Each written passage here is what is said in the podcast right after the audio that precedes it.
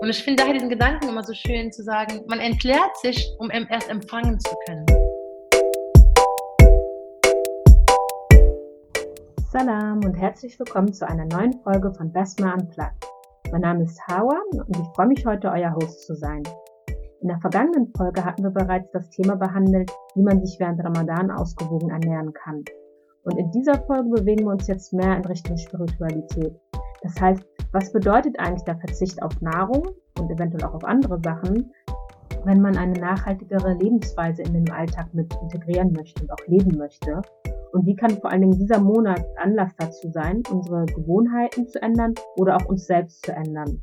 Und welche Rolle spielt auch Achtsamkeit hier? Also ihr seht schon, es sind viele Fragen. Freut euch also auf die Antworten im Gespräch mit Asma.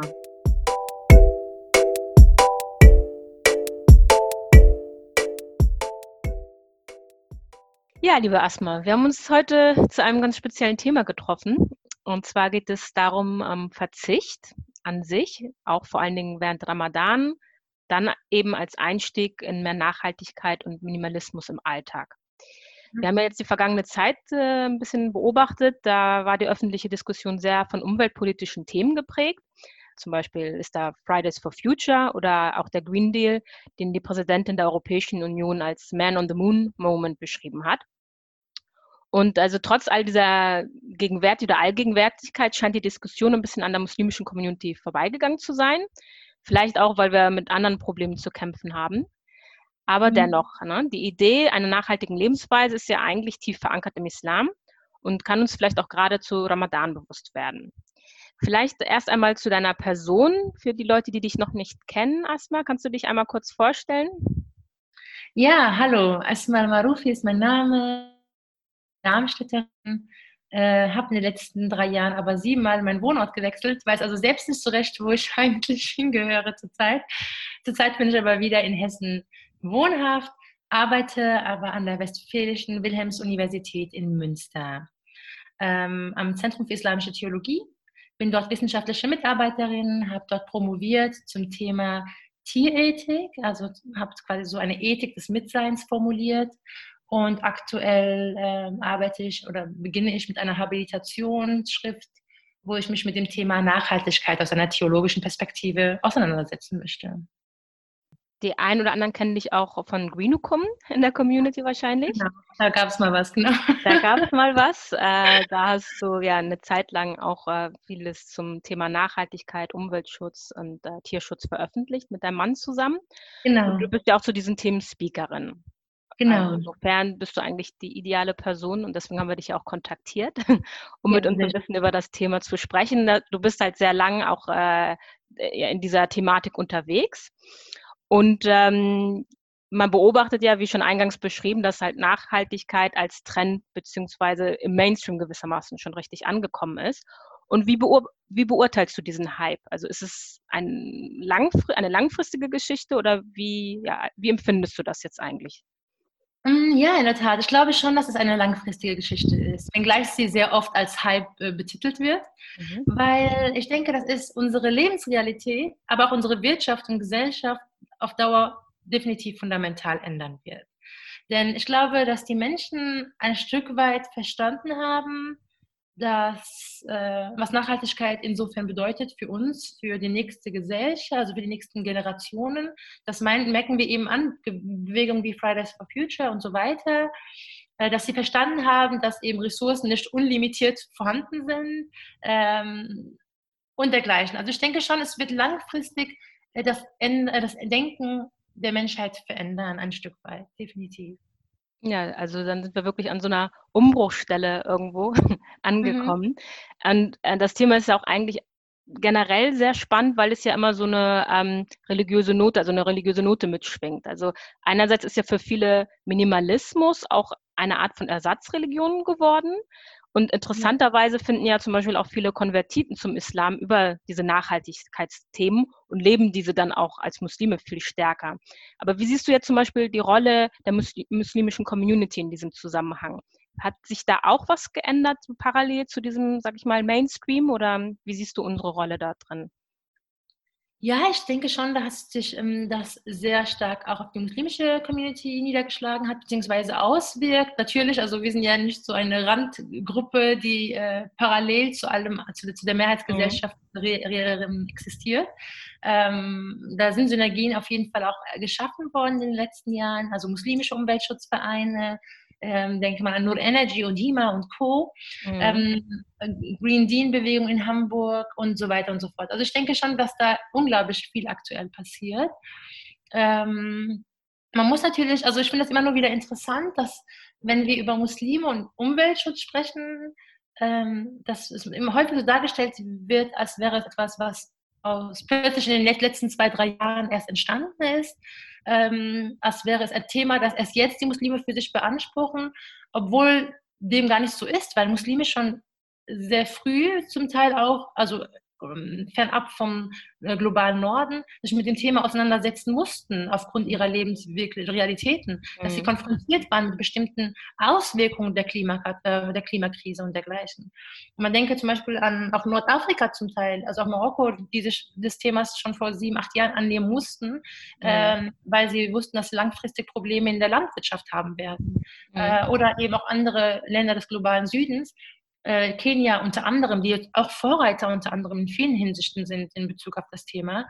Ähm, aber das Thema, das ist auch in den letzten Jahren oder letzten Monaten häufig diskutiert worden, ist eben ein Thema, was vor allem ähm, sehr weiß geprägt ist, mhm. sprich, ähm, wo äh, eine mediale Repräsentation ähm, nicht vorhanden ist in Bezug auf äh, Menschen, äh, nicht weißer Gruppen, also gerade POCs und dergleichen, mhm. dass bestimmte Klimaaktivisten, auch muslimische Klimaaktivistinnen, mhm. äh, benachteiligt werden. Also da gibt es zahlreiche, gerade auch im nordafrikanischen Raum, mhm. aber und, und dergleichen. Also die werden einfach zum Teil auch übersehen, muss man sagen. Und jetzt erst wird das aufgearbeitet und festgestellt. Was aber natürlich nicht heißt, dass das Thema jetzt das Thema schlechthin in der muslimischen Community mhm. ist. Dem ist natürlich nicht so. Ähm, wie du schon sagtest, das ist natürlich auch ein Privileg, über bestimmte Themen zu sprechen. Aktivismus mhm. zum Beispiel ist sowieso immer eine finanzielle Ressourcenfrage.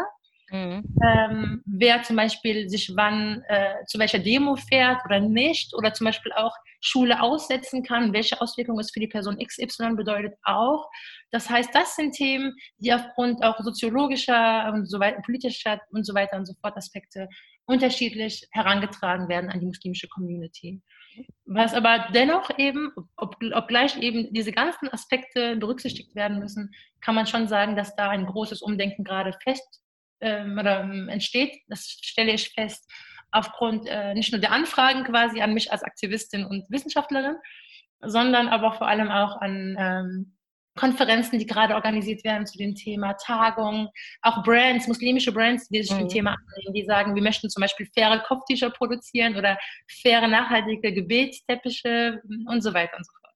Mhm. Ja, genau. also wir haben gewissermaßen vielleicht, sage ich mal, aus ähm, unserer Perspektive als Muslime, die jetzt hier in Deutschland und in Europa aufwachsen, ähm, ja, eine sehr eurozentristische Blickweise auf diese mhm. Dinge. Und das ist schön, dass du uns eigentlich auch nochmal daran erinnerst, dass wir vielleicht nur mal ähm, ja, unsere Verwandten in unseren Heimatländern fragen müssen, ähm, wie, äh, also welche Auswirkungen eigentlich das Thema auf ja, deren Lebensweise hat. Und äh, das macht es einen vielleicht dann auch nochmal bewusst. Aber genau. Islam, aber, ja, bitte? Sorry, ich habe dich gerade unterbrochen, aber ja, weil es, mir ist es wichtig zu erwähnen, das finde ich gut. aber mir ist es wichtig zu erwähnen, dass es eben hier nicht um eine Schuldfrage geht oder dergleichen. Mhm. Also es geht nicht darum zu sagen, oh Gott, oh Gott jetzt sind äh, wer zum Beispiel jetzt äh, mehr Schuld daran trägt, dass wir überhaupt an diesem Punkt angekommen sind. Mhm. Man muss auch festhalten einfach, wie hier im globalen Norden, das, oder es sind vorwiegend diese Staaten in jedem globalen Norden, die einen hohen Pro-Kopf-Verbrauch aufweisen, ja, also mhm. und dadurch auch maßgeblichen Anteil an der zunehmenden Erderwärmung haben. Mhm. Ähm, obgleich ich das aber erwähne, heißt es nicht, dass ich sage, hier, hier ihr seid die Schuldigen oder wir hier im Norden sind die Schuldigen und alle mhm. anderen dürfen sich jetzt äh, oder müssen sich nicht an dem Thema bedienen, sondern es heißt nur, ähm, dass wir daher nicht noch, also dass, wir, dass, dass das mit dem Zeigefinger daher auf andere Länder zu zeigen, zu sagen, ihr macht aber so wenig und ihr müsstet viel, viel mehr machen, ja. ob wir es sind, die eben diesen hohen Pro-Kopf-Verbrauch aufweisen, damit vor allem für die ähm, Erderwärmung äh, verantwortlich sind. Das mhm. finde ich dann immer so ein bisschen dramatisch, muss ich sagen, also drastisch. Da müssen wir uns äh, wirklich selbst reflektieren und fragen, äh, welche Verantwortung übernehmen wir und welche Verantwortung lassen wir anderen Menschen äh, zukommen in diesem Kontext. Mhm. Ja, wenn wir mit der Selbstreflexion anfangen, da spielt ja unsere Religion ein wesentlicher Aspekt dabei. Und ja. wenn wir uns äh, den Islam anschauen, dann ist ja die Bewahrung der Schöpfung ähm, ja, ein Element, was äh, ausschlaggebend ist. Also der Mensch, die Rolle des Menschen ähm, in, in Diesseits und in der Dunya wird ja als Halif eingeschätzt, also dass wir sozusagen ähm, als ja, äh, das Gut und äh, die Schöpfung äh, verwalten. Ähm, welche Bedeutung, also wie siehst du das in diesem ähm, Zusammenhang der Nachhaltigkeit? Also wie ist dann unsere Rolle ganz äh, pragmatisch gesehen ähm, ja, im Diesseits sozusagen? Genau, also ich finde es auch ganz schön, dass wir hier so zwei Stränge verfolgen können. Ähm, in Bezug auf Selbstreflexion, aber trotzdem also dass man quasi einen Blick einen auf das, zum einen auf das Äußere, also im Sinne von der Gesellschaft, einen Blick auf mich selbst, also mhm. in, äh, gerichtet auf mich, insofern, dass ich mich frage, äh, was ist, äh, also wie kann ich mich selbst reflektieren? Das finde ich immer ganz spannend, weil das eine würde ohne das andere nicht gänzlich funktionieren. Also es würde eben nicht ausreichen zu sagen, nur Selbstreflexion, weil gerade wenn es um Umweltschutz und Umwelt ähm, oder Klimawandel und dergleichen geht, geht es immer auch um eine systematische Frage, die Frage nach Kapitalismus, Ausbeutung und dergleichen. Das heißt, ich muss mir zum einen das System als Ganzes anschauen und das kritisieren und das auch ähm, schauen, wo, wo, wie packe ich das Problem an der Wurzel. Und zeitgleich muss ich aber eben diesen Blick auf mich selbst werfen und mich fragen, äh, wie schaffe ich es, mich zu reflektieren und mit mir selbst äh, in, in Gericht zu ziehen oder vor Gericht zu ziehen und zu erkennen, was eben, äh, wie, wie ich mich vielleicht, wie ich beisteuere in dieses System, mhm. beisteuere. Und da kommen wir eben zu dem Begriff des Khalifa in diesem Kontext, der häufig erwähnt wird, wenn es um äh, gerade um Verantwortung geht. Äh, denn in der Tat, der Be also Begriff wird häufig geprägt als in seiner Übersetzungsweise als Stellvertreter, was sehr problematisch ist. Ja, deswegen wollte ich es auch nicht erwähnen. Genau. ja. Oder was gibt es noch? Sachwalter, ja. Und so weiter und so fort. Mhm. Ich benutze gerne den Begriff selbst oder wenn überhaupt, ähm, übersetze ich den Begriff sehr gerne als Beauftragter oder Beauftragte, mhm. ähm, weil es hier eigentlich um einen Auftrag geht, den der Mensch innehat, weswegen er dieser Beauftragte oder die Beauftragte ist. Mhm. Also genau, der Begriff des Khalifa wird eben immer gedacht im Kontext von Verantwortung oder vor allem auch im, im Kontext von Verantwortung, wobei es hier nicht primär um eine verliehene Fähigkeit von Gott im Sinne einer politischen Verantwortung oder gar Herrschaft äh, zu verstehen ist, beziehungsweise eben nicht dezidiert nur das, sondern mhm. es handelt sich vor allem um so eine Form von so einer existenziellen Kraft, äh, äh, die ihm hier zu, zukommt, die ihn dazu, äh, die ihn ermöglicht, quasi aufgrund seiner intellektuellen Fähigkeit zwischen Gut und Böse zu unterscheiden und auf einer intellektuellen Ebene oder auf einem intellektuellen Weg eine Beziehung zu Gott aufzubauen. Was ja. eben seine besondere Stellung auch ähm, ähm, betont. Insofern er quasi aufgrund seiner Erkenntnisfähigkeit und Urteilsfähigkeit und so weiter und so fort die Möglichkeit hat, äh, sich für bestimmte Dinge einzusetzen eben oder nicht. Das heißt, er kann sich freiwillig dafür entscheiden, äh, sich in seiner Freiheit, wie man auch immer hier Freiheit verstehen mag, und mhm. der Diskurs über die Freiheit des Menschen sei mal so dahingestellt, mhm. äh, dem Ruf Gottes in gerechter Weise zu folgen. Mhm. Und eben hier wird eben auch so eine ethische Bestimmung greifbar oder so eine ethische Ebene. Also insofern er als Mensch und Khalifa auf Erden mit Wissen die Möglichkeit hat, sich für das Böse und das Gute zu entscheiden und sich äh, seiner Unbeständigkeit quasi zu entledigen und auf, auf diese Art und Weise steigert er aber auch so sein, auf diese Art und Weise steigert er aber auch so seine Möglichkeit der Selbstvervollkommnung, mhm. weil er in diesem Prozess sich ständig um sein Leben lang zum Beispiel für oder gegen Gerechtigkeit einzusetzen und dergleichen, äh, immer wieder selbst reflektieren muss, sich immer selbst die Frage stellen muss, wie positioniere ich mich? Und hier sich ständig die Frage zu stellen, was ist das Gute und was eben nicht. Es ist also immer ein, also Khalifa sein ist immer ein Lebensprozess des Menschen. Oder diese, diese Rolle des Khalifas kommt vor allem auch so ein Gebet zu Trage, wenn Muslime beten oder Muslime ähm, und dabei quasi von der aufrechten Haltung, wenn sie stehen und sich dann niederknien vor Gott. Das mhm. heißt, so, diese, diese, diese äh, symbolische doppelte Berufung des Menschen, wenn sie sich zwischen der aufrechten Haltung, der niedergebeugten Haltung, sprich zwischen äh, Verantwortung und ähm, ja, Dienerschaft in Anführungszeichen. Mhm. Das heißt, hier kommt so die Verdeutlichung von Ehrung und die Möglichkeit der Unheilstiftung. Genau. Wo eine Ambivalenz, Ambivalenz zwischen Würde und Niedrigkeit. Also der Mensch kann quasi immer entscheiden, in welchem mhm. Kontext er steht. Das heißt, ich bin auf der einen Seite auserwählt, mhm. mich für das Gute oder das Schlechte einzusetzen.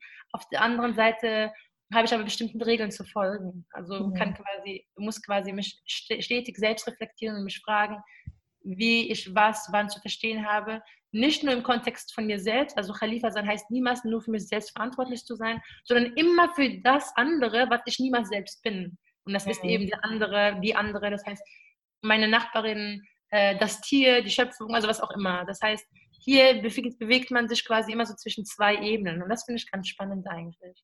Ja, es ist ein ganz interessantes Spektrum eigentlich, das du da beschreibst. Und ich finde, eine gute Metapher ähm, für dieses gerade stehen ist ja eigentlich auch für etwas gerade stehen. Also das bedeutet absolut, ja eigentlich, dass man Verantwortung für etwas übernimmt. Und wir haben ja eingangs auch so ein bisschen überlegt, ähm, wie wir den Begriff Khalifa übersetzen oder die ungefähre Übersetzung. Und ich finde das englische Wort trusty eigentlich sehr schön weil da ja, auch ne, diese ähm, genau, also Verantwortung, aber auch dieses Vertrauen also, dass genau. man was in die Hand gelegt kriegt. Und ja. Genau. Also deswegen, ich finde auch die zwei Begriffe, also Beauftragte finde ich mhm. schön, mhm. Anvertraute finde ich auch sehr schön, weil eben auch im Begriff Anvertraute das, das Wort ja. Vertrauen, äh, mhm. also äh, das impliziert es ja quasi, dass es immer um einen Akt des Vertrauens zwischen auch Gott, also aus einer theologischen mhm. Perspektive zwischen Gott und Mensch ist. Mhm. Das heißt, Gott vertraut dem Menschen auch etwas an. Das wird auch beschrieben in etwaigen mhm. Hadithen, also prophetischen Überlieferungen oder auch im Koran, wo es darum geht, dass Gott eine Ermähne, das anvertraute Gut dem Menschen überreicht, mhm. wie auch immer man das jetzt hier äh, verstehen mag. Aber es geht eben auf jeden Fall um etwas, was ich niemals besitze. Also zu sagen, ja. zum Beispiel, ich besitze irgendetwas, ist schon problematisch. Also auch die, mhm. das ist auch eine Diskussion, auch im theologischen Kontext. Inwiefern kann ich sagen, also Mulk heißt auch so Besitz, inwiefern mhm. besitze ich zum Beispiel ein Stück Land oder dergleichen. Also mhm. äh, niemals bin ich die letzte Instanz, sondern es ist immer noch jemand hinter mir und äh, dem ich das quasi, vor dem ich gerade stehen muss. Mhm. Äh, weswegen auch der Begriff Verantwortung äh, so spannend ist, weil Verantwortung ja auch schon das Wort Antwort im, mhm. mitträgt. Ja. Und äh, weil man eben an einem bestimmten Punkt Antwort geben muss für das, was man eben begangen oder nicht begangen hat. Genau. Mhm. Und ja, in diesem Zuge hattest du auch, also erwähnt, dass auf dem Weg dahin irgendwann mal Verantwortung oder Rechenschaft zu geben, ja diese Erkenntnisfähigkeit ein ganz wichtiges Element ist. Mhm. Und ähm, wir sehen, wie oft im Koran ähm, auch von Zeichen ähm, gesprochen wird, also von Ayat, und mhm. äh, die auch in der Natur liegen. Wie ja, wie würdest du das interpretieren? Ja, das ist eigentlich ganz spannend, ähm, weil ich mich eine Zeit lang damit auseinandergesetzt habe, weil ich das auch super spannend finde, wie Aya, also Aya wird ja häufig übersetzt so mit Zeichen, ähm, Beweis, auch sehr oft, äh, Ayatullah, also das Beweis, ein Zeichen Gottes, ein Emblem Gottes, ein Siegel Gottes quasi mhm. auf Erden.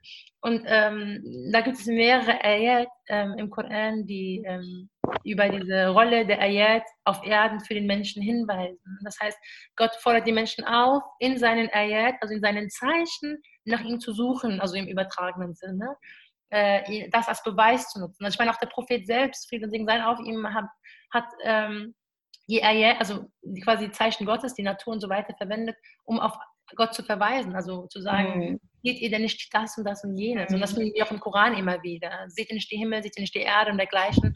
Diejenigen, die schauen, äh, unsere, also, die, also imperativ, schaut in den Himmel und die Erde.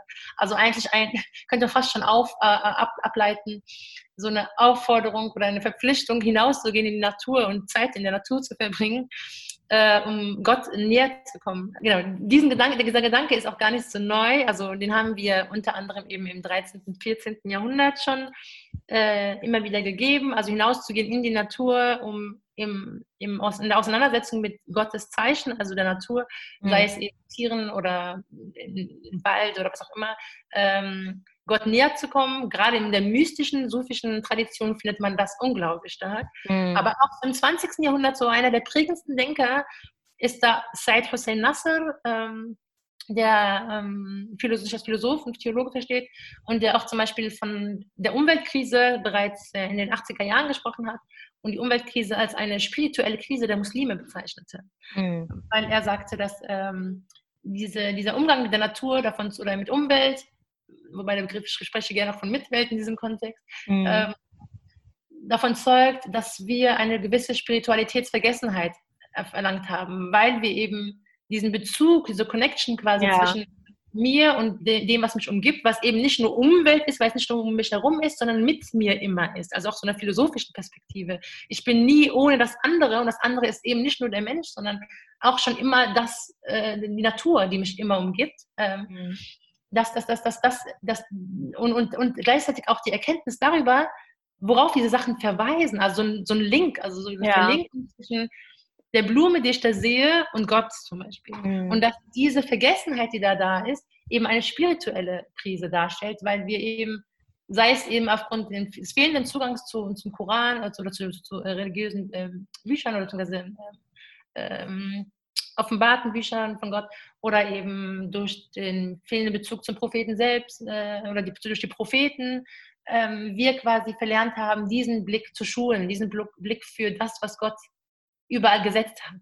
Und mhm. hier finde ich auch ganz spannend, dass man in der islamischen Geistesgeschichte auch des Öfteren nicht, äh, von, von, von der, äh, nicht nur von dem Koran als Offenbarung sprach, sondern auch ähm, oder so die weiteren Schriften, also nicht nur verschriftlichte Bücher ja. wurden als Offenbarung verstanden, sondern auch die Natur wurde zum Teil in verschiedenen Kontexten als ähm, Offenbarung verstanden. Also mhm. wir haben auch den Begriff des offenbarten Korans, also der, der sichtbare phänomenologische Koran mhm. und äh, das, was mich quasi umgibt, der verschriftlichte Koran, also da gibt es ganz viel. Nessafi hat dazu was gesagt. Also viele verschiedene islamische DenkerInnen haben dazu, okay, ich übertreibe, so viele waren es vielleicht. Aber es waren vereinzelte Stimmen laut hier und da, die mal davon sprachen, dass es eben zwei Offenbarungsweisen Gottes äh, gibt. Okay. Und das finde ich aber ganz spannend, wenn ich darüber nachdenke, wie wir als Muslime mit der Umwelt umgehen. Weil ich mir manchmal denke, oder ich spreche auch oft von der Paradoxie der Umweltverschmutzung bei Muslimen und Muslime, ähm, weil ich beobachte, wie wir quasi die Einschrift schützen, so ja. Ähm, ich, ich, glaube, das kennst du bestimmt. Wir sind ja so groß geworden, so sozialisiert, dass man ja äh, bloß den ähm, Koran noch nicht mal verstauben lassen darf. Und weh, er mhm. fällt hin, dann äh, gibt es Geschreie zu Hause. Oh mein Gott, der mhm. Koran ist wieder gefallen, mhm. runtergefallen. Weil wir so eine Ehrfurcht vor dem Wort Gottes haben. Das ist selbst eine verschriftliche Form Gottes, äh, verschriftliche Wort, der Offenbarung, äh, ja. äh, genau, der Offenbarung, berührt uns so immens, dass wir uns nicht vorstellen können, sie bewusst oder gar unbewusst äh, zu verletzen. Ja? Mhm. Also geschweige denn, wenn Menschen uns den Koran verbrennen oder so. Oder ja. gehen wir auf die Straßen. Ja. Genau, also wir würden aufschreien, weil wir sagen, das ist das Wort Gottes. Wie kann man so respektlos damit umgehen? Mhm. Und auf der anderen Seite beschmutzen wir Tag für Tag, bewusst, unbewusst, wie auch immer, äh, die Zeichen Gottes, indem wir der Regenwaldbrand, äh, mhm. in Australien der ganze der, der Waldbrand, aber auch in globalen Süden, die vielen Dürren, die Wasserknappheit und dergleichen, alles eben ähm, mit, äh, Folgen der Erderwärmung.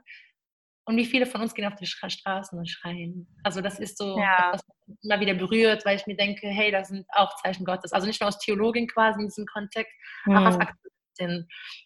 Wobei auch hier natürlich immer wieder ist die Frage natürlich äh, der, der, der Privilegierung. Ne? Also mhm der ist privilegiert, eben Aktivismus zu betreiben und so. Das muss man immer im Hinterkopf bewahren. Aber trotzdem allein aufzuschreien, innerlich, selbst wenn ich quasi, wenn mir der Zugang fehlt, und zu sagen, das kann nicht funktionieren, dass die Zeichen Gottes quasi reduziert werden. Mhm. Bewusst, obwohl der Prophet Muhammad sallam, von, davon sprach, dass die ganze Erde eine Moschee ist. Und die Erde ist ein Ort, also die Erde als Ort, also als Moschee, insofern die Erde ein Ort des Friedens sein soll, mhm. der Sicherheit, der Sauberkeit, also alles, was wir mit einer Moschee assoziieren sollten eigentlich. Und inwiefern sind wir oder tragen wir dazu bei, dass genau dieses Stück Moschee quasi nicht reduziert wird. Ähm, das finde ich eben ganz spannende Fragen, die wir uns selbst stellen müssen in diesem Prozess der Selbstreflexion. Mhm. Ja, du hast von der spirituellen Krise gesprochen. Das heißt, äh, die auch zum Teil daraus hervorgerufen worden ist, dass in irgendeiner Form die äh, ja, Verbundenheit mit der äh, Mitwelt, wie du gesagt hast, verloren gegangen ist. Und ähm, ja, diesen spiritu spirituellen Weg oder die Suche nach Spiritualität nimmt ja in Ramadan ähm, meistens wieder neue ja, da entwickelt man wieder neue Motivation dazu. Aber gleichzeitig, äh, wenn wir über Ramadan sprechen, stellt man auch fest, dass es teilweise auch sehr kommerziell geworden ist und mhm. auch leider der Fokus irgendwie nur auf Essen liegt, beziehungsweise die Nahrungsbeschaffung und die Vorbereitung. Und also Nahrung ist wirklich ein zentrales Thema ähm, in mhm. Ramadan, aber an sich natürlich auch, äh, gerade wenn wir äh, von Halal sprechen. Aber Halal ist die eine Seite, es wird ja auch von Tayyib gesprochen. Und könntest mhm. du vielleicht mal diesen letzteren Ansatz, der vielleicht so ein bisschen, äh, wenn es um Nahrung geht, äh, untergeht, mhm. erklären? Genau, also der Koran spricht äh, mehrmals oder lässt mehrmals dieses Wort Paar, Paar auftreten, Halal und Tayyib. Also Halal und Tayyiban ist dann häufig die Rede. Mhm. Glaube ich, viermal im Koran taucht dieser Begriff auf, wobei Halal ja so ein religionsrechtlicher Begriff ist und der sich eher auf das Juristische bezieht, mhm. was erlaubt ist. Und Tayyib häufig oder eigentlich für gewöhnlich eher im Kontext von physisch, aber auch moralisch rein. Mhm. Ähm, ähm, ja, ja, verwendet wird. Im Kontext sogar von Nahrung auch äh, häufig im, mhm. äh, im, Sinne von gesund und sauber. Ähm, wenn also häufig von Tayyib gesprochen wird im Kontext von Nahrung, übersetzt man es eben dann mit sauber. Ich finde diesen Begriff aber diese Übersetzung ein bisschen unzureichend, muss ich gestehen, weil auch der Begriff, das habe ich auch mal irgendwo geschrieben, der Begriff daher hier vielleicht der trefflichere Begriff gewesen wäre, wenn es darum hätte gehen sollen, weil okay. das wirklich das im physischen Sinne Sauberkeit mhm. Äh, verstanden, im Zeichen im physischen Kontext äh, von Sauberkeit äh, verwendet findet, äh, Verwendung findet. Mhm. Äh, also scheint dieser Begriff Taib auf jeden Fall diese Ebene nochmal zu übersteigen. Das heißt, man müsste fragen, äh, was, was ist hier noch gemeint? Und nicht, ähm, also zum Beispiel, als, nur als Beispiel, der Prophet Mohammed, Frieden Segen sein auf ihm, verwendete diesen Begriff Tayyib im Kontext auch von Allah Er sagt, Gott äh, zum Beispiel ist das Gute, Al-Tayyib. Also scheint da nochmal eine andere Ebene zu sein, außer nur eine Sauberkeitsebene. Ja? Ähm, deswegen gibt es eine schöne Auslegung von Tustar, ähm, also Tustari, äh, aus dem 19. Jahrhundert, aus, oder 9. Jahrhundert, genau. Äh, er sagte zum Beispiel, ich hoffe, ich bekomme es richtig zusammen, Tayyib bedeutet, ähm, äh, ist das, bei dem man Gott, bei dem der Mensch nicht vergesse, dass Gott da ist. Mhm. Also quasi bei dem der Mensch Gott nicht vergisst, während er etwas tut. Das mhm. ist Tayyib. Das heißt, hier geht es quasi um so eine höhere Reinheitsstufe des Erlaubten. Mhm. Ähm, und das, diesen Gedanken finde ich schön. Das heißt, wenn ich, wenn Tayyib bedeuten würde, dass es der Moment ist, wo ich etwas tue, aber dabei Gott nicht vergesse, müsste ich mir natürlich die Frage stellen, wenn ich bestimmte Dinge zu mir nehme, konsumiere, inwiefern ich mir wirklich bewusst dessen bin, dass Gott gerade bei mir ist. Also mhm. mich beobachtet. Und ob das nicht mein Verhalten oder meinen Blick auf die Sache dann ändern würde. Mhm. Das ist dann natürlich so die Frage oder die Herausforderung, die man sich dann hier stellen müsste. Also Gott, Gott nicht zu vergessen, während ich etwas Gutes tue, das ist die Herausforderung, glaube ich. Und das würde ich automatisch, ich glaube, in dem Kontext würde ich automatisch reflektierter und bewusster bestimmte Dinge tun und wahrnehmen. Das ist, glaube ich, auch das, was man heute unter Achtsamkeit und Ja, das stimmt, genau. Ja, ja. Von egal was ich tue, ich tue es bewusst, weil mhm. sei es, dass, weil ich davon ausgehe, dass ich gesehen werde, also Gott nicht vergesse, sei, aber ohne eben Gott, um Gott, um Gottes Willen, als so diesen strafenden mhm. äh, Mann, wie man ihn sich häufig vorstellt, ja. mhm. äh, im Hinterkopf zu haben, der äh, mich beobachtet oder so, diese ängstliche Perspektive, sondern eher so, äh, also, also, so, so, auch so eine Ebene der Barmherzigkeit, der Liebe, ähm, die mich, ja, die mich, die mir einen Leitfaden ein Stück weit auch mitgibt, ein Leitfaden, wo es vor allem primär im Koran um Adel, also um Gerechtigkeit geht. Und quasi mit diesem Blick auf, was auch immer ich tue, ich darf nicht vergessen, gerecht mhm. zu sein. Und auf einmal werde ich achtsamer im Kontext von Nahrung, im Kontext von Einkauf von Kleidung, im Kontext von Konsum, im Kontext Verhalten von aber auch Verhalten, genau, mhm. Verhalten gegenüber anderen. Mhm. Das ändert sich plötzlich alles, wenn ich nicht vergesse, dass ich alleine bin. Mhm. Dass ich alleine bin, genau. genau. Und wenn wir mal von der Nahrungsaufnahme ähm, wegkommen und mhm. nämlich zum Verzicht auf Nahrung, also es gibt da ja eine Hadith, die überliefert worden ist und äh, die in etwa so übersetzt ist, oder der erste Teil, ähm, dass viele Fastende von ihrem Fasten nichts außer Hunger und Durst haben. Und äh, ich finde, das veranschaulicht vielleicht so äh, ja, der häufige Zustand. Ich will das jetzt nicht verallgemeinern, aber ja, ich kann nur von, mich, von mir selber sprechen, dass das leider so ist.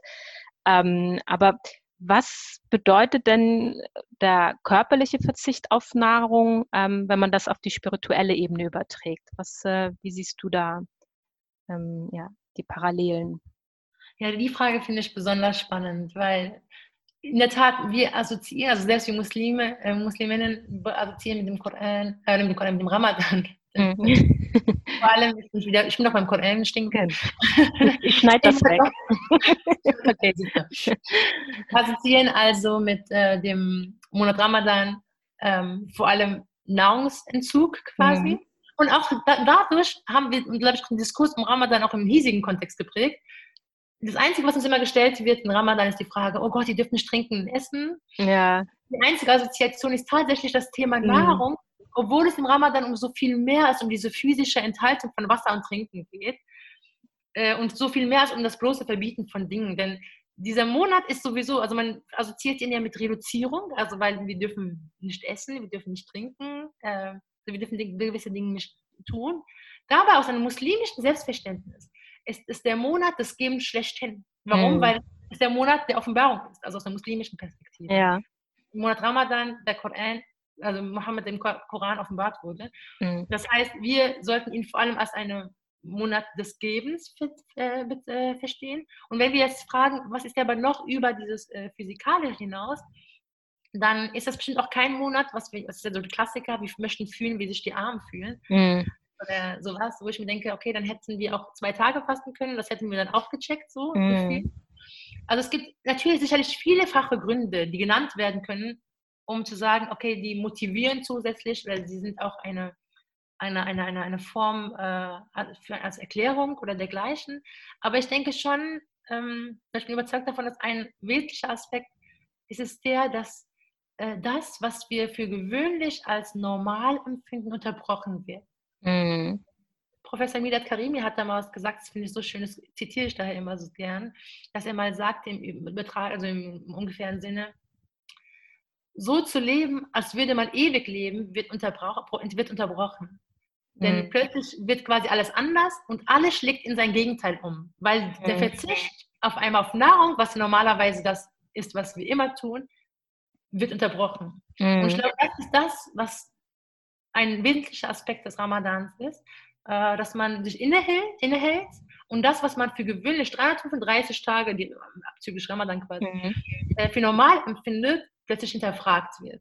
Dass man mhm. sich ständig die erwischt, wie man sich überlegt, okay, ich darf ja gerade nicht essen, ich darf nicht essen, äh, trinken und sollte versuchen, nicht zu lästern. Ihr solltet versuchen, nicht in einem Kaufrausch zu enden. Also mhm. gewisse Dinge, wo man das Gefühl hat, okay, bei den bei jenen Personen, die den Ramadan nicht, äh, nicht am Ramadan teilhaben, dreht sich die Welt irgendwie weiter. Aber ja. für mich steht diese Welt plötzlich still. Es ist mm. ein kurzer Moment des Stillstands. Mm. Obwohl es gar kein Stillstand ist, weil mm. ich in diesem Moment sehr stark mit mir selbst in, selbst, in kritische Selbstreflexion komme. Ich würde auch sagen, das finde ich auch sehr schön, dieser Gedanke, der an, mir, mal an mich herangetragen wurde, dass es eben äh, nicht nur ein Prozess der kritischen Selbstreflexion ist, sondern auch sich von bestimmten, in Anführungszeichen, ohne es bewerten zu wollen, aber in Anführungszeichen schlechten Gewohnheiten, die eben einen vielleicht unfrei machen, mhm. zu befreien. Also auch dieser, das, was man immer zu hören bekommt, ja, das ist doch voll Unfreiheit zu fasten und äh, ihr beschränkt euch, warum? Ich empfinde es als die Freiheit schlechthin. Ja. Weil ich mich ja dann von, keine Ahnung, genau. Kaffeesucht, Nikotinsucht bei einigen, Konsumsucht, mm. Falsch inne. Das finde ich eigentlich total schön. Mm, ich, das versuche ich auch mal zu erklären, dass wenn man freiwillig auf was verzichtet, das ist eigentlich ein, so eine Unabhängigkeit. So, das ist, ist wirklich das? eine Emanzipation, es ist wirklich eine Freiheit, die man dadurch erhält, weil man ja, weil man gewisse Sachen, man merkt, man hat sie einfach nicht nötig. Ne? Und ich finde, du hast das ganz gut ähm, beschrieben, dass äh, in gewissermaßen eine Unterbrechung von Gewohnheiten stattfindet oder von Sachen, die einem gewöhnlich sind. Aber es ist ja auch das neue Gewohnheiten entwickelt werden können. Und in der Regel, man sagt ja, man geht davon aus, dass es 21 Tage mindestens braucht, um neue Gewohnheiten zu entwickeln. Da haben wir nämlich einen Artikel auf Besma Magazine von der lieben Arso geschrieben. Und im Gehirn ist es auch wichtig, dass man halt erst neue Erfahrungen ähm, machen muss, damit dann andere Verknüpfungen halt erstellt werden, um halt auch diese Gewohnheiten dann zu adaptieren. Und Ramadan ist ja eigentlich die, der ideale Ausgangspunkt, um gewisse Verhaltensweisen dann auch zu verändern, gerade wenn wir im Hinblick auf Achtsamkeit oder Selbstreflexion dem Ganzen eine höhere Bedeutung schenken. Also was, welche Elemente lassen sich denn eventuell darüber hinaus, ähm, sage ich mal, in den Alltag übertragen, wenn es Richtung Nachhaltigkeit, Minimalismus, vielleicht nicht ganz extrem Minimalismus, aber was ist, äh, ja, was ist deine Meinung? Was ist da ähm, realistisch machbar, pragmatisch oder wo ist dein, dein Ansatz da?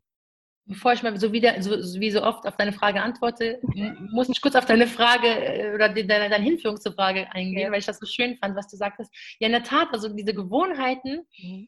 ähm, brauchen, glaube ich, auch, also bis man quasi das, das, was man eine Zeit lang tut, bis es sich in, in den Alltag ähm, hinein integriert, etablieren, ja. genau, etabliert, darf es tatsächlich, finde ich, auch eine andere Ebene, und zwar eine Form der Entleerung. Und das ist mhm. das, was im Ramadan stattfindet man entleert sich quasi nicht nur physikalisch, sondern eben auch von bestimmten Suchtverhalten. Eben, man, viele nehmen sich auch dann auch in Ramadan vor, das Handy weniger zu nutzen, weniger Fernsehen zu schauen oder was auch immer ein eben im Alltag sonst so fast auf so eine Suchtebene bringt, mhm. zu reduzieren.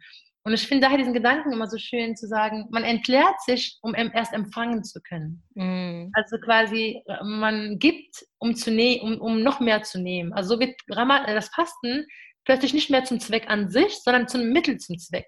Mhm. Und man versucht, ja einer Machtausübung über sich selbst zu gelangen und das, fast das Menschliche zu überwinden und frei zu sein, indem man das Gewohnte abwehrt und sowas wie seinen inneren Schweinehund oder Schweine Kind oder wie auch immer man das sein mag, oder, nein, oder was auch immer, alles problematisch im Islam, nein. bin Aber quasi die Begehrlichkeit reduziert ja. und so die möglichen Hindernisse auf dem Weg zu, zu einem besseren Ich quasi überwindet. Hm. Indem man eben indem man eben das, was das Leben generiert, neu bestimmt. Also das finde ich nämlich, ist eigentlich ein schöner Gedanke. Ja. Genau, aber jetzt kommen wir zu deiner, zu deiner Frage. Ja. ja, so nach 20 Minuten. Im, also nee, freut mich, dass meine Fragen irgendwie dann doch so viel Anklang finden, dass du ja, so viel schön. sagen kannst. Stundenlang weiter. Wirklich. ja, doch, total. Aber du hast, also genau, das ist nämlich die Frage immer, wie schaffe ich es, dass der Ramadan nicht zu einem Ausnahmezustand avanciert? Mhm. Ja? Das ist nämlich ja die Herausforderung, dass genau. eigentlich einfach nach dem Ramadan wieder alles vorbei ist. Und hier sei auch zu sagen, dass die Beständigkeit das ist, was auch islamisch oder islamisch immer so ein großes Wort, aber was eigentlich auch so ein Stück weit gewollt ist. Regelmäßiger, ja. Mhm. Genau, weil äh, man, auch die Sahaba, die Jünger des Propheten quasi, mhm. äh, sprachen ja davon, dass sie quasi nach Ramadan schon wieder vorbereitet sind auf, auf den Ramadan. Mhm. Sodass sie eigentlich immer in diesem Modus Ramadan Oder waren. zum Beispiel die Empfehlung, montags und donnerstags zu fasten oder genau, an den sogenannten genau. weißen Tagen. Also, ja. Genau, ich glaube, es ist ähm, die, es gibt schon die Möglichkeit eben, insofern man, also wenn wir auf Minimalismus, Achtsamkeit und dergleichen davon sprechen, dann ist natürlich die kritische Selbstreflexion der erste Schritt hin zu etwas, ein, zu einem nachhaltigeren, Anführungszeichen, Leben.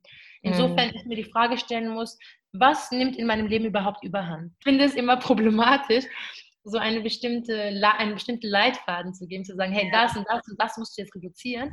Sondern ich glaube, das ist nämlich das, was ja gewollt ist, so im Monat des Ramadans, sich selbst zu, auseinanderzusetzen, sich die Frage zu stellen, möglichst vielleicht sogar vor Beginn des Ramadans, was ist das, was mein Leben, was meinem Leben Überhand gewonnen hat, vielleicht in den letzten Monaten, Jahren? Mhm. Was ist das, was, wo ich das Gefühl habe, dass es mich in meiner Freiheit einschränkt? Äh, einschränkt?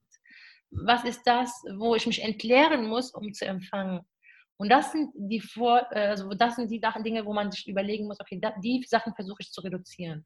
Das kann dann sowas natürlich sein wie das, was Null Energy, glaube ich, äh, Null Energy letztes Jahr ganz groß gemacht hat, das Plastikfasten, dass man dann sagt, ich bemühe mich, ähm, in diesem Monat weniger Plastik zu konsumieren.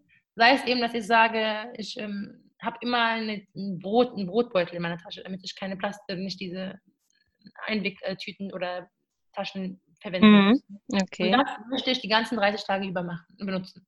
Oder eben, ich möchte weniger Fleisch konsumieren. Da gibt es hier auch ganz konkrete Anregungen seitens Not Energy zum Beispiel, wie man da vorgehen kann. Ja? Mhm. Aber auch viele weitere. Nadina Mimatic macht zum Beispiel immer das, also sie legt einmal im Monat ein zum ähm, regionalen, plastikfreien Fast, äh, Fastenbrechen und lädt Freunde, Bekannte und Unbekannte ein. Das finde ich zum Beispiel eine schöne Tradition. Ähm, aber auch diese Green Dean und Hima geben über Instagram unter anderem und Social Media, so kurz Schleichwerbung für alle gemacht. Wir werden das alles äh, in den Shownotes verlinken, denke ich. Also, Sehr gut, genau. Die haben alle richtig, richtig gute Leitfäden, wie, die man, wie man Ja. quasi bestimmte kleinen, kleinen Übungen genau das übernehmen kann. Also das zum Beispiel, was man im Ramadan eben tut, äh, zu Beginn, gerade so traditionell in Deutschland so die letzten Jahren geschehen, sich hinzusetzen und zu überlegen, ähm, welche Aspekte ändere ich und dann sich ständig über den Monat hinweg zu fragen, habe ich das geschafft? Und dann, das mache ich zum Beispiel mit meinem Mann immer zusammen, am Ende des Monats zu überlegen, welche Sachen möchten wir gerne implementieren jetzt in unserem Leben für immer, so gefühlt. Mhm. Ähm, und reduzieren das aber auch auf zwei, drei Sachen, damit das nicht zu viel ist. Und ich glaube, Ja. auf diese Weise schafft man es, zumindest einen Beginn, einen, so, einen, so einen Ansporn zu finden für das Thema. Weil Mhm. das Thema Umwelt oder Nachhaltigkeit, ein nachhaltiges, bewussteres, achtsames Leben beginnt, glaube ich, dann, wenn man verstanden hat, worum es überhaupt geht. Also, dass es eben etwas, ein systematisches Problem ist, ähm, was man, wo, man, wo man sich das Große und Ganze anschauen muss und wo ich mich aber auch, auch selbst reflektieren muss und fragen muss, inwiefern trage ich dazu bei, dass Menschen ausgebeutet werden, dass Menschen Unrecht äh, widerfährt und dergleichen und inwiefern möchte ich Teil des Systems in dieser drastischen Art und Weise mit meinem Überkonsum und dergleichen sein. Mhm. Und ich glaube, wenn man das verstanden hat, muss man gar nicht mehr großartig sagen, verzichte darauf, macht dieses, esse weniger Fleisch oder was auch immer, sondern ich glaube, dann beginnt beginnt quasi der Wandel von selbst, weil man dann immer mehr und öfter sich selbst erwischt, wie man auf einmal bei bestimmten Labels nicht mehr einkaufen möchte, weil man weiß, dass Mhm. bestimmte Menschengruppen, marginalisierte Menschengruppen äh, ähm, benachteiligen oder ausbeuten. Dann möchte man plötzlich auch weniger Fleisch essen oder vielleicht sogar gar kein Fleisch, Mhm. weil man merkt, was für ein ganzes System hier dahinter steckt, wo nicht nur Tiere leiden, was man immer wieder sagt, sondern auch sozialethische Probleme entstehen Ja. für Menschen, die da ausgebeutet werden und für die Umwelt und so weiter und so fort. Ja. Und ich glaube, das ist so der Beginn des Ganzen. Also der Ramadan zu nutzen mit der Absicht, hey, wie schaffe ich es, äh, mich diesem Thema erstmal vor allem langsam anzunähern? Welche kleinen Etappen kann ich machen? Welche Bücher lese ich zu dem Thema? Ja. Und dann erwischt man sich plötzlich selbst, wie man am Ende des Monats vielleicht gestärkter hinausgeht und sagt, hey, das war doch einfacher als gedacht zum Teil vielleicht sogar. Und ich möchte jetzt weitere Aspekte in meinem Leben umändern. Mhm.